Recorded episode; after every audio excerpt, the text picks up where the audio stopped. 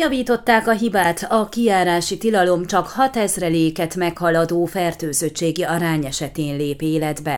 Félreértések sorozatát indított el a Hargita megyei Vészhelyzeti Bizottság legfrissebb kedden közzétett 74-es számú határozata, amelyben a települések fertőzöttségi mutatóit és az érvényben lévő korlátozásokat nevesítették. A dokumentum 53. pontjában úgy fogalmaztak, hogy azokon a településeken, ahol a fertőzöttségi arány 4 és 7 és fél ezrelék között alakul, életbe lép a hétvégi kiárási tilalom.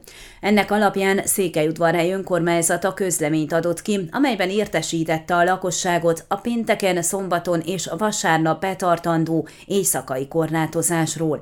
A hírt a sajtó is közölte, szerde estére viszont a kérdés valósággal felrobbantotta a közösségi médiát, miután Borboly Csaba, Hargita megye tanácsának elnöke élő bejelentkezésben félretájékoztatással gyanúsította meg a hírt közlőket, közöttük a Székelyudvarhelyi polgármesteri hivatal. Az ország Országos rendelkezések ugyanis a sötétvörös forgatókönyvet és az ezzel járó hétvégi kijárási tilalmat csak 6 ezrelék fölött rendelik el, így érthetetlen volt, hogy Hargita megyében miért lépett életbe már 4 ezreléknél.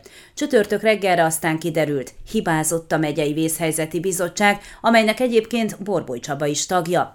A kedden kiadott döntésük vitatott pontját javították, így már Hargita megyében is csak azokon a településeken lép érvénybe a hétvégi kiárási tilalom, amelyeken a fertőzöttségi arány 6 és 7 és fél ezrelék között alakul, a korlátozás az oltottakra nem vonatkozik. A délelőtt folyamán aztán a Székelyudvarhelyi önkormányzat videóbejegyzésben értesítette a lakosságot a hibáról, annak javításáról és a helyes előírásokról.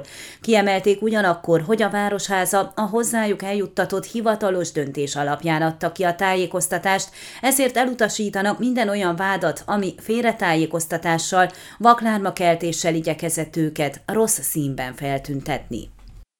Ön a Székelyhon aktuális podcastjét hallgatta. Amennyiben nem akar lemaradni a régió életéről a jövőben sem, akkor iratkozzon fel a csatornára, vagy keresse podcast műsorainkat a székelyhon.pro portálon.